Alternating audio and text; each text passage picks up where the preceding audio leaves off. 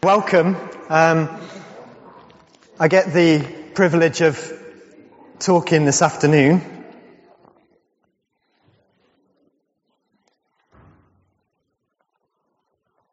And as a church, we're spending the summer, as you know, looking at the book of Ruth. So we've, we've done three out of the six installments or episodes, and uh, I hope you're enjoying it.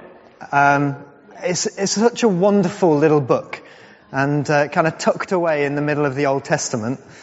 But one of the, the themes which we, we really felt, which is kind of why we've called the series Under the Wings of God, is this, this overarching theme through the book of the provision of God. And uh, this week, um, I'm going to explicitly really be focusing on, on this under the wings of God and explaining that imagery a bit. So sorry it's taken till week four, um, but it is kind of there as a theme throughout the whole book. But just briefly, the story so far is that there's been a, a family in Israel. They've left Israel and gone to Moab, neighboring country, um, where because of famine. And while they've been there, tragedy has struck the father of the family, the two sons have all died, leaving the mother, Naomi, as a widow, and the two daughters-in-law who were from Moab, um, Ruth and Orpah, also as widows. And then Naomi has gone back to the land of Israel and taken Ruth with her. Or rather, Ruth took herself back with Naomi. It was, that was the emphasis. While they've been there, uh, we heard last week, Ruth starts to glean in the fields to try and provide for her and Naomi. And uh, uh, it so happens that the field she works in belongs to a, a man named Boaz, um, who is an extremely impressive character. And uh, we'll be looking at him a bit more this week. So I'm going to pick up the story. I'm going to read the last verse of chapter 2, and then I'm going to read all of chapter 3. So she, that is Ruth, stayed close by the maids of Boaz in order to glean until the end of the barley harvest and the wheat harvest. And she lived with her mother-in-law. Then Naomi, her mother-in-law, said to her, My daughter, shall I not seek security for you, that it may be well with you? Now is not Boaz our kinsman, with whose maids you were? Behold, he winnows barley at the threshing floor tonight. Wash yourself, therefore, and anoint yourself and put on your best clothes and go down to the threshing floor, but do not make yourself known to the man until he has finished eating and drinking. It shall be when he lies down that you shall notice the place where he lies and you shall go and uncover his feet and lie down. Then he will tell you what you shall do. She said to her, all that you say I will do. So she went down to the threshing floor and did according to all that her mother-in-law had commanded her. When Boaz had eaten and drunk and his heart was merry, he went to lie down at the end of the heap of grain. And she came secretly and uncovered his feet and lay down. It happened in the middle of the night that the man was startled and bent forward and behold, a woman was lying at his feet. He said, who are you? And she answered, I am Ruth, your servant. So spread your wings over your servant, for you are a redeemer. Then he said, May you be blessed of the Lord, my daughter. You have shown your last kindness to be better than the first by not going after young men, whether poor or rich. Now, my daughter, do not fear. I will do for you whatever you ask, for all my people in the city know that you are a woman of excellence. Now, it is true I am a close relative. However, there is a relative closer than I. Remain this night, and when morning comes, if he will redeem you, good. Let him redeem you. But if he does not wish to redeem you, then I will redeem you as the Lord lives. Lie down until morning. So she lay at his feet until morning and rose before one could recognize another. And he said, let it not be known that a woman came to the threshing floor. Again he said, give me the cloak that is on you and hold it.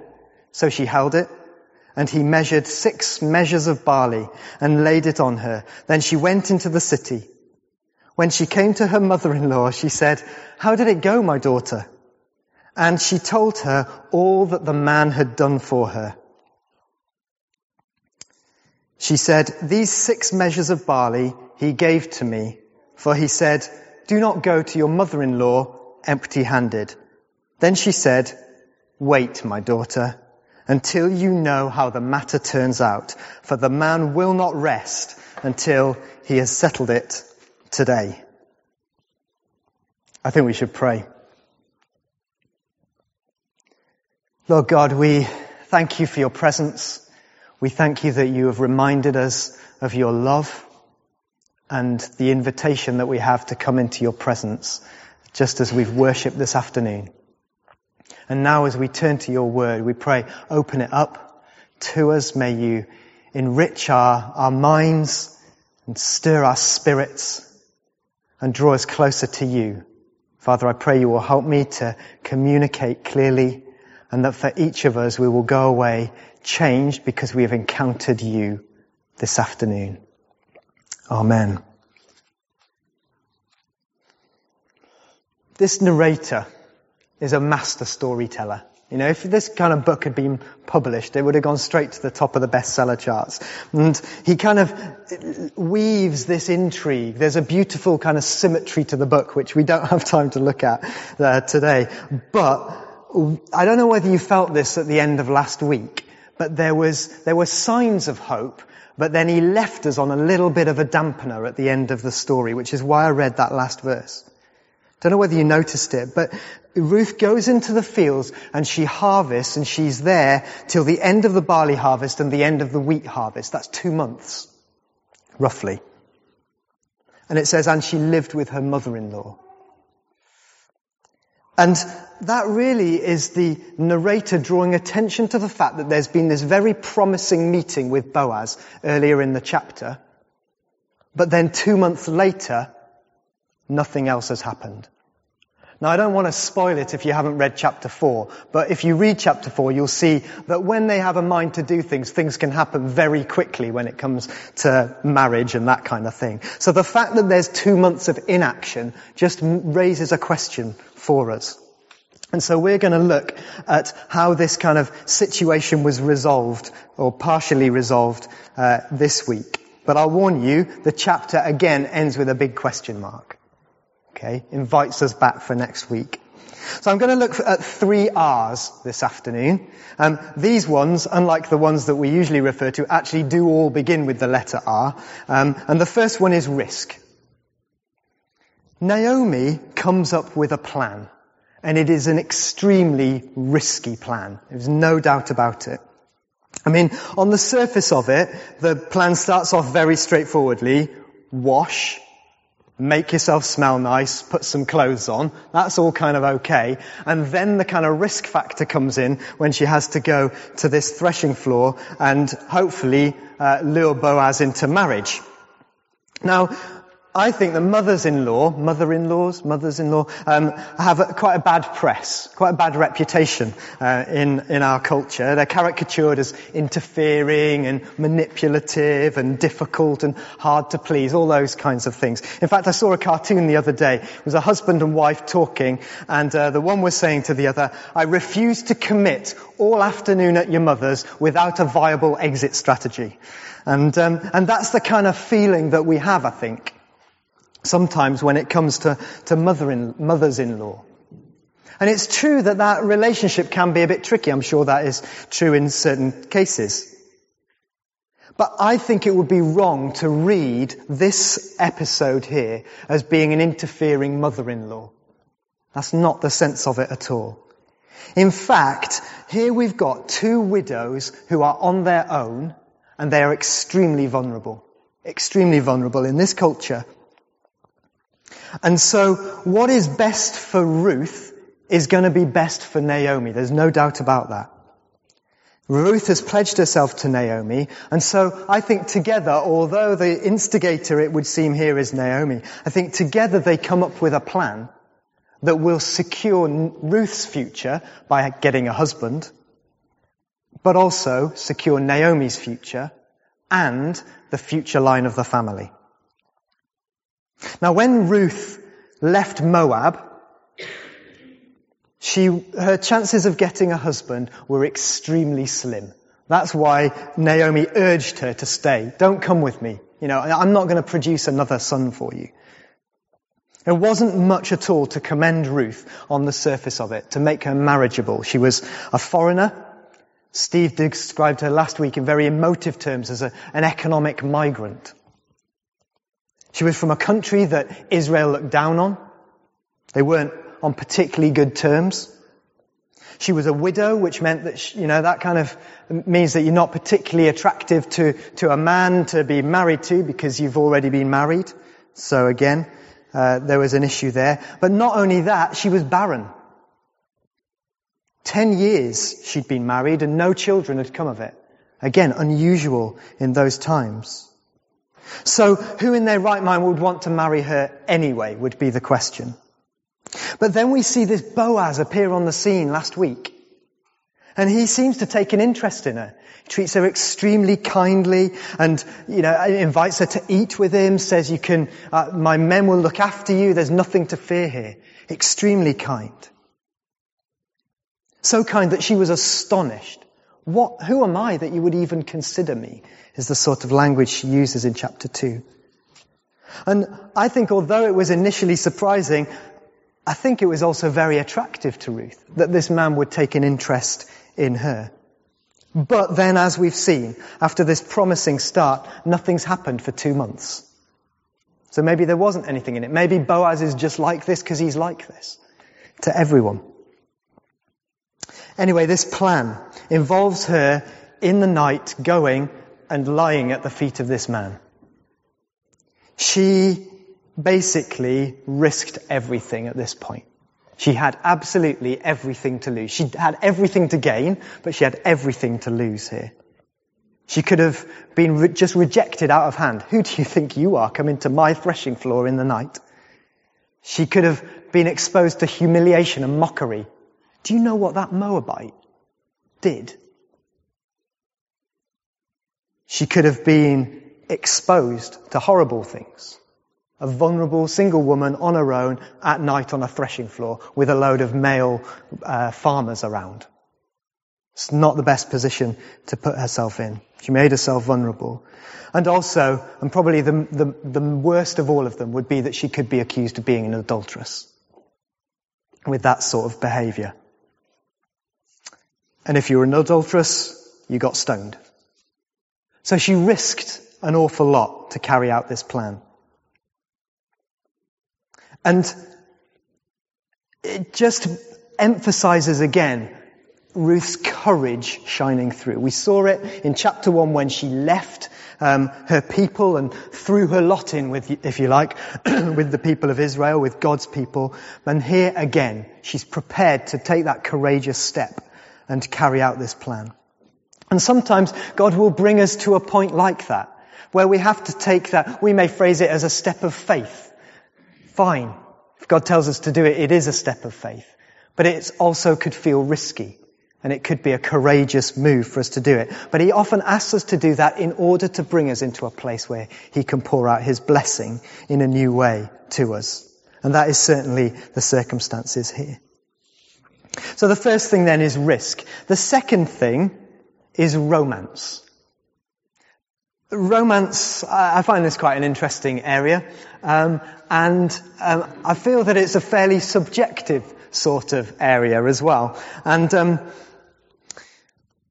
yeah, I, well, it could be what candlelit supper, could be sat on on the beach watching the sun go down, could be taking your beloved to a, a football match, could be what?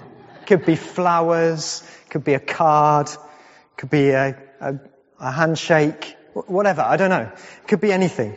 Um, if you want, if you have a partner and you're a risky, you want a risky question, then ask them, what's the most romantic thing we've done? Dare you? It could turn out interesting. I say this because I asked that question yesterday. There was, uh, I'm not allowed to say what the responses were, so you'll have to ask Beck. She said, is this for your sermon? Anyway, now that I've embarrassed her,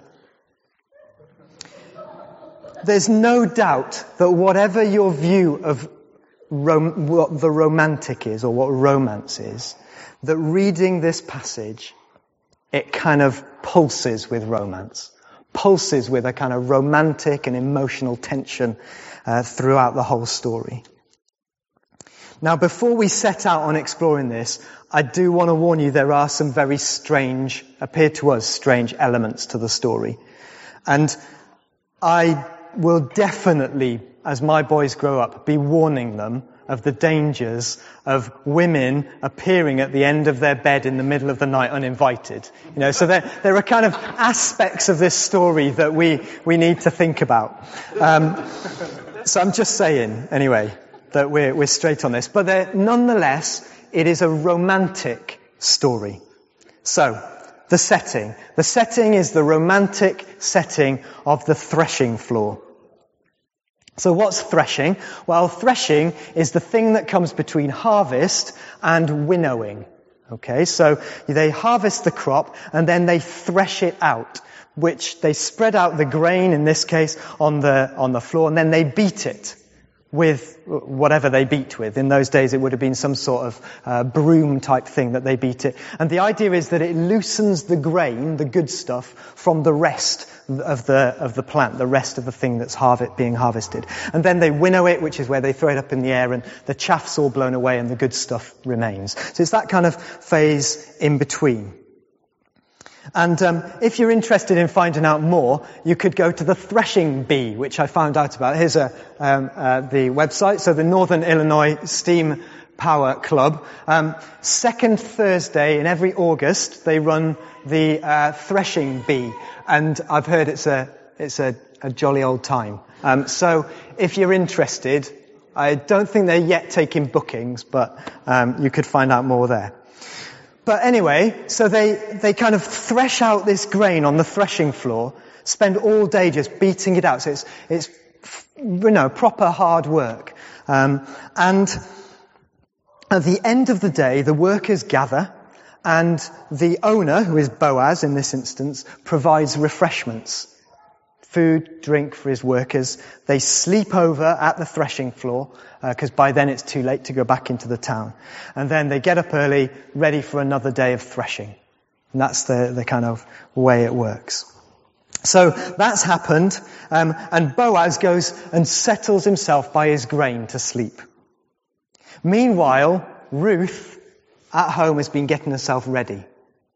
She's washed herself, She's anointed herself and get dressed. The language is really important here because it's not in a kind of um, inappropriate way that she's doing it, in the way that maybe you, a, a, prostitute would adorn herself and kind of dress up in that kind of slightly, well, very sinful way. Um, it's not that language. It's much softer, gentler language to it. And the words are all about just making herself presentable and spending time doing that. And she comes and lays herself at Boaz's feet after he's gone to sleep. So that's the setting. Then we have the timing. So around midnight, some translations say, or in the middle of the night, Boaz wakes up to find this woman at his feet. I mean, what must he have thought? What must have gone through his mind? Is this a dream? How did she get there? I thought I only had one to drink. Or, I mean, what, what was going on um, where, through his mind? In the middle of the night, disorientated, this woman is there. So he says, Who are you? And then we have the proposal, the proposal by Ruth. I think therefore we can date this event to the 29th of February. Isn't that the date when, when, uh, when the woman proposes? Um, so, but she says, I am Ruth, your servant. Spread your wings over your servant, for you are a redeemer. I think these are some of the most romantic words in the whole of scripture. Just love them. So rich, so layered in meaning. And the, the word, hopefully, wings will remind you of something that was said back in chapter 2 that Steve looked at last week, where in verse 12, he's, uh, Boaz speaking to Ruth says, May the Lord reward you for your work and your wages be full from the Lord the God of Israel, under whose wings you have come to seek refuge. What Ruth is actually saying in this sentence to Boaz is, I want to marry you. I want you to be my husband. Cover me. Protect me. In fact, be the answer to the prayer that you prayed the first time we met when you asked God to cover me with his wings by you covering me with your wings. That's what she's saying. She's saying you are the one who can redeem me and save me. Provide for the future. Give this security which I need. I find that amazing. Absolutely amazing. So, she could have just said, spread your wings over me. She could, to be even more straightforward, which most men require, just marry me, um, please. But she didn't. She, she said this, but she she asked, or the reason she gave was for you are a redeemer. So why did she even use that word? Well, this refers to a couple of, of uh, two different cultural practices which were around at the time, which I think it's probably worth us just looking at. They can be uh, a bit tricky for us to get our head around because they're so different from the way our culture works. So the first practice of these is the practice of kinsman redeemer. This is a near relative who is able to act on behalf of someone in the family who needs redemption of some sort. Now the redemption can take many forms. It could be the redemption of land or property. It could be the redemption of a person if they've sold themselves into slavery. The kinsman redeemer can buy them back out of slavery. Uh, it's that sort of thing. It can also be a life. We read about the avenger of blood in certain Old Testament passages where uh, if there's been an accidental murder, then the uh, near the kinsman redeemer can go after the person who's done the killing and kill them to redeem the life. So it was something that was put down within the law. Leviticus 25 gives most detail about it. But the thing that's important for us is this kinsman redeemer is always about restoration. It's always about restoring the, the wholeness of the family. Whether it's property or people or whatever. It's about restoration and there is always some price to pay. Always some price to pay in the redemption. So that's the first thing. The second thing that she is also appealing to is the idea of levirate marriage. Now, levirate marriage is described in Deuteronomy 25, and this is a law which makes provision for a close relative to marry a widowed woman in the family in order to raise up a son who will then be an heir to continue the family line so they can inherit the property and continue the family name. And what we see uh, here in the story of Ruth is these two ideas coming together. Okay? Which is what makes it complicated and why there are thousands and thousands of pages of commentaries written on this, on this book, basically. But that's my read of it.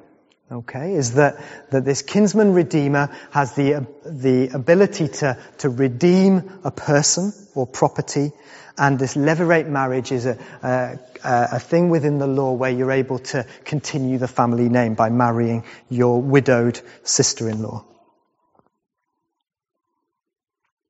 Both practices are about the well-being of the whole clan kind of tribal solidarity, if you like. It restores something that is missing.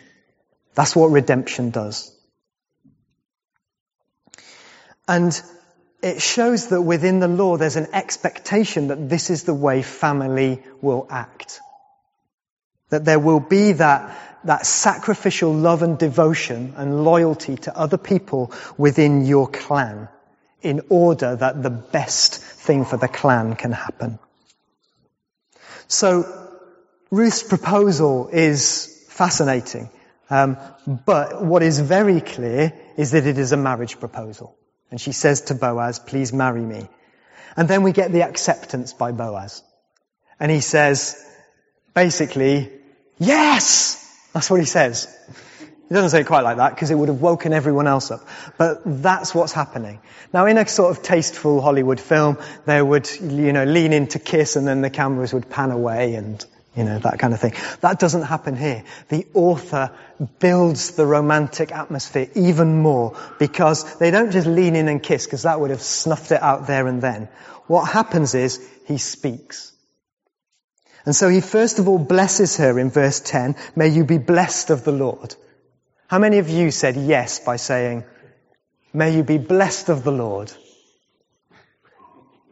Just wondering.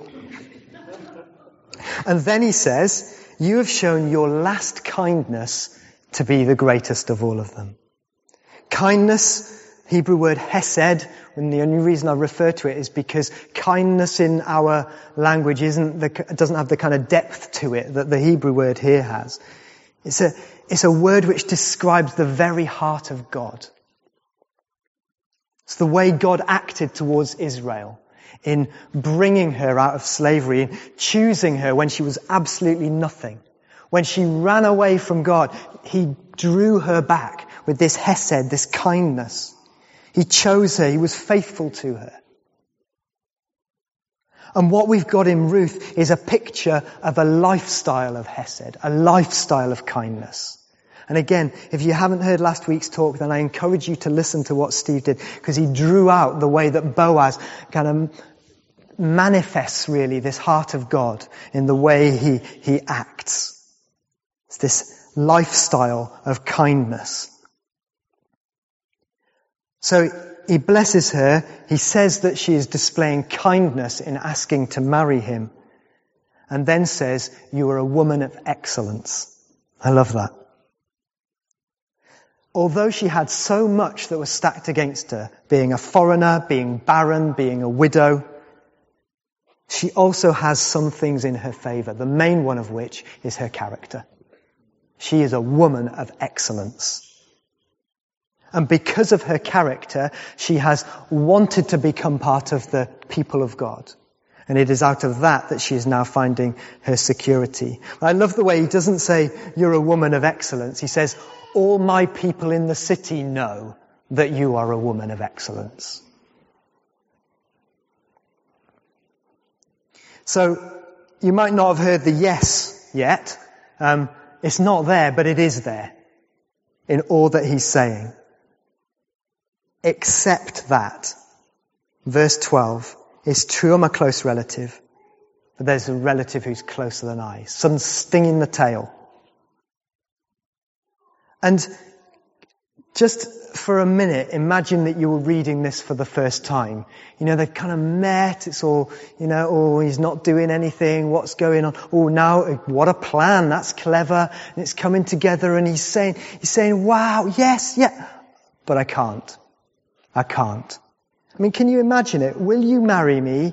Well, I would love to, but there's someone else who might want to, so I'll check with them and get back to you. That's what he's saying.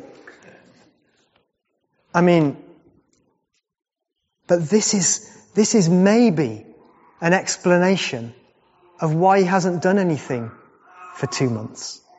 Because actually he doesn't have first claim over her. To act in this way of kinsman redeemer, he doesn't have first claim. There is someone else who should be doing this. And so that's where we get left hanging at the end of the chapter. We know he's going to act, but what's going to be the outcome? I think in all the complication of this romantic setting and the kind of the, the ancient practices which uh, need a bit of explaining. The main point to say is, Ruth asked Boaz to marry her, and he said yes. Well, that excites me. He said yes. Yeah, thank you. And he, in saying yes, is saying, I am prepared to act as your redeemer. I'm prepared to reflect God, the great Redeemer, in the, it, by me marrying you. And there will be much more about this next week. So, risk, romance, but the standout thing for me in this chapter is righteousness. The towering integrity of character of Ruth and Boaz. Now, it might not appear it to our eyes. I mean, she's kind of got herself dressed up and gone into his bedroom at night. But, but it's what happens then. Righteousness. So I'm going to take each of them in turn and just look at how they acted righteously and what that actually means in this context. So Boaz, first of all, um, even though he really, really, really wants to marry Ruth, he knows that God has set up the law to provide for those who are vulnerable. And he is prepared to forego that and let another marry her in order that God's will is done rather than his will. I find that amazing. He won't do anything that's not in line with God's word. And as a sign of his intentions that he will do that, he says to her, stay here till the morning because that's safer than going back to the city which will have had the gates locked. He then says, leave before anyone else can see, because that preserves her integrity, so that there aren't going to be wagging tongues around. And he fills her cloak with six measures of barley. That's a lot of barley. It's so much that it says he laid it on her. So you kind of, yeah, there you go, love. Off with your barley. But, I mean, it's the generosity that's, that's in evidence here. But I love the fact that he says, give me your covering. You've asked me to cover you. Now give me your covering. I will pour abundantly into your covering and you can take it. Love that. What is even more impressive is when we remember the context. Remember that it, the very opening verse of this book says that it was at the time when the judges ruled. And if we read the last verse of Judges, it says this was a time where there was no king. Everyone did what was right in their own eyes. And I think this scene provides a really powerful counterexample to what was going on at the time of the judges. And in fact, if you read, and you'll have to do this in your own time, read the last few chapters of Judges, chapter 17 onwards, and see what sort of a picture is painted of the people who are associated with Bethlehem it is not good. Not good. They worship other idols. They chop up concubines that are raped to death. That kind of thing. It's pretty gross stuff. But it is the number of times that Bethlehem is linked in there. And then we read chapter 1 of Ruth, there was a man of Bethlehem who went to Moab. We're thinking, well, we wouldn't expect anything less, would we? They're from Bethlehem. And so then in chapter 2 and verse 4 we read, there was Boaz who came from Bethlehem and we're thinking, oh my word, not again. And he shocks us. He shocks us because he is different. He shocks us because he lives out this hesed, this lifestyle of kindness towards other people. He lives righteously. And suddenly we think maybe something good could come from Bethlehem. And we know what we think of in December about Bethlehem and people born there. So Boaz is an incredible example of righteousness in a society that was not righteous. What about Ruth? Well, Ruth too provides a stark contrast to the story of how her people came about. So if you uh, read back in Genesis chapter 19, there's a pretty sordid tale there um, where Lot, who is Abraham's nephew, flees from Sodom.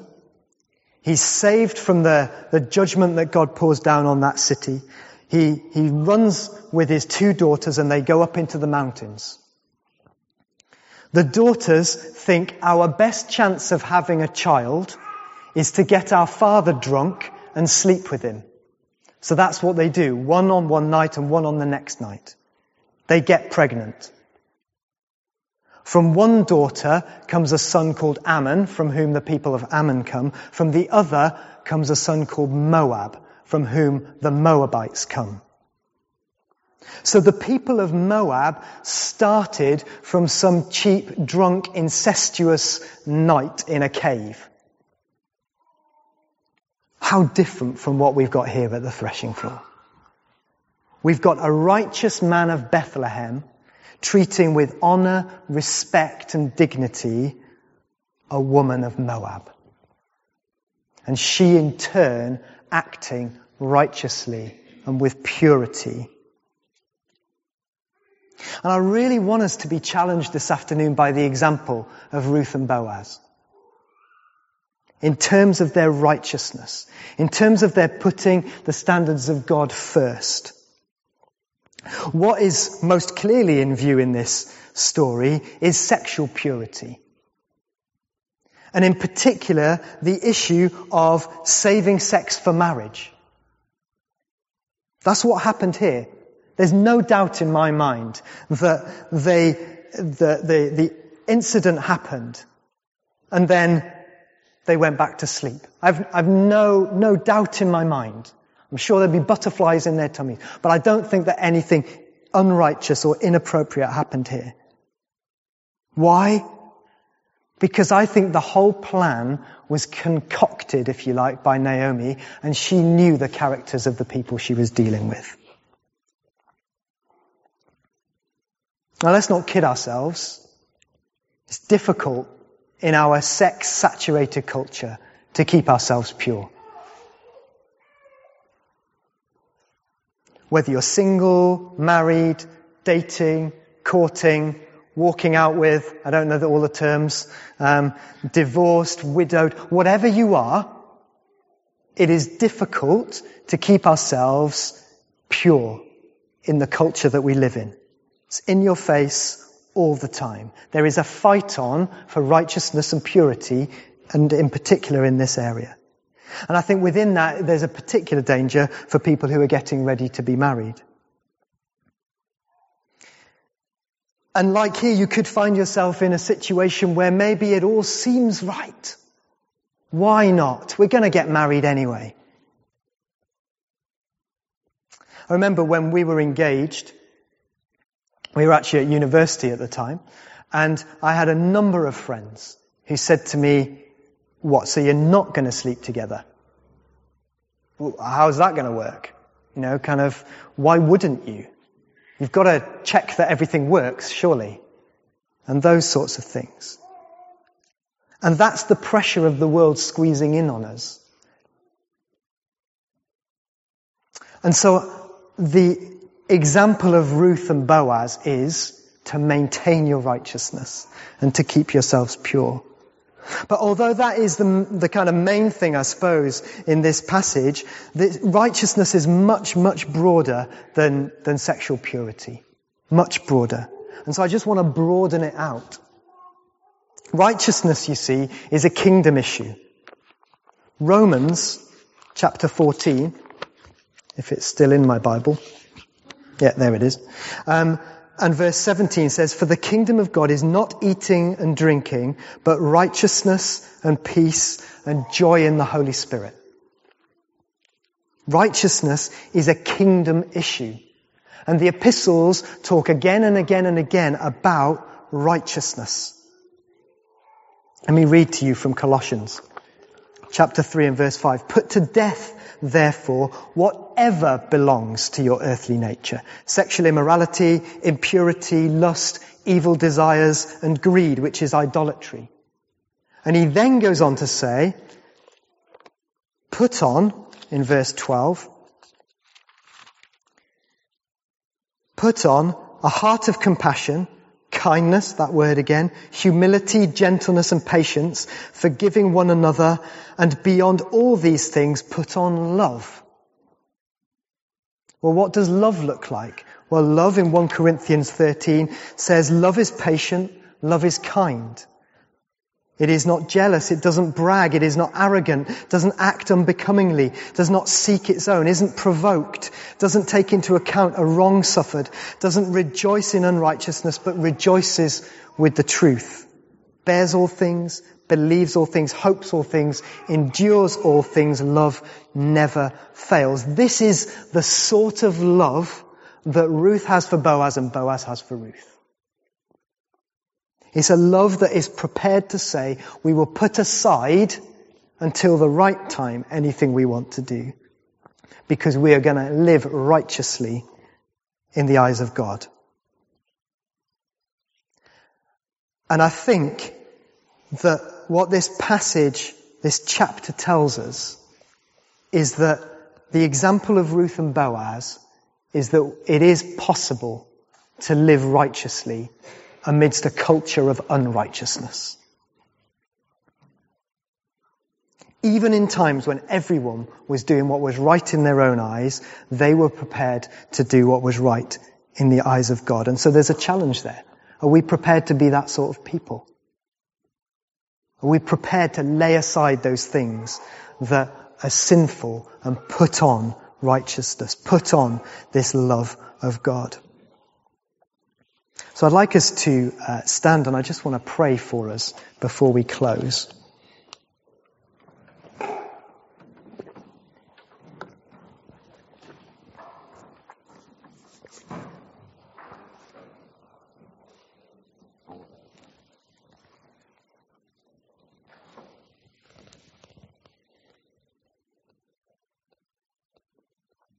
Just encourage you to draw near to Him again as we were in worship.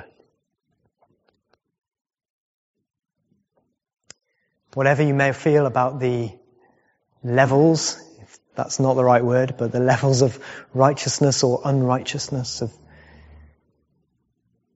that are in your mind now as we've just looked at that issue, I want to remind you of the cross and the fact that Jesus' blood covers it all.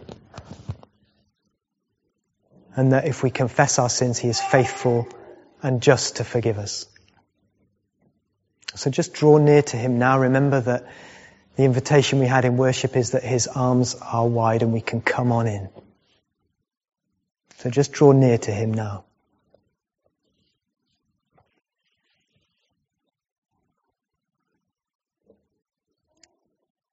God, we thank you so much for the story of Boaz and Ruth. A story of romance, a story of righteousness, a story of kindness and love, a story of people whose hearts are set on honoring you. We pray, Father, that their example would challenge and stir us. But not to try and do things in our own effort, but to throw ourselves again on you and in the power of your blood and the filling of your Holy Spirit. And so we ask this week, God, may we draw near to you again and again. May you help us to live lives which are righteous, where decisions that we make are righteous and after you, that we put on love and kindness and compassion, and we live lives which honor you, our great Redeemer. Amen.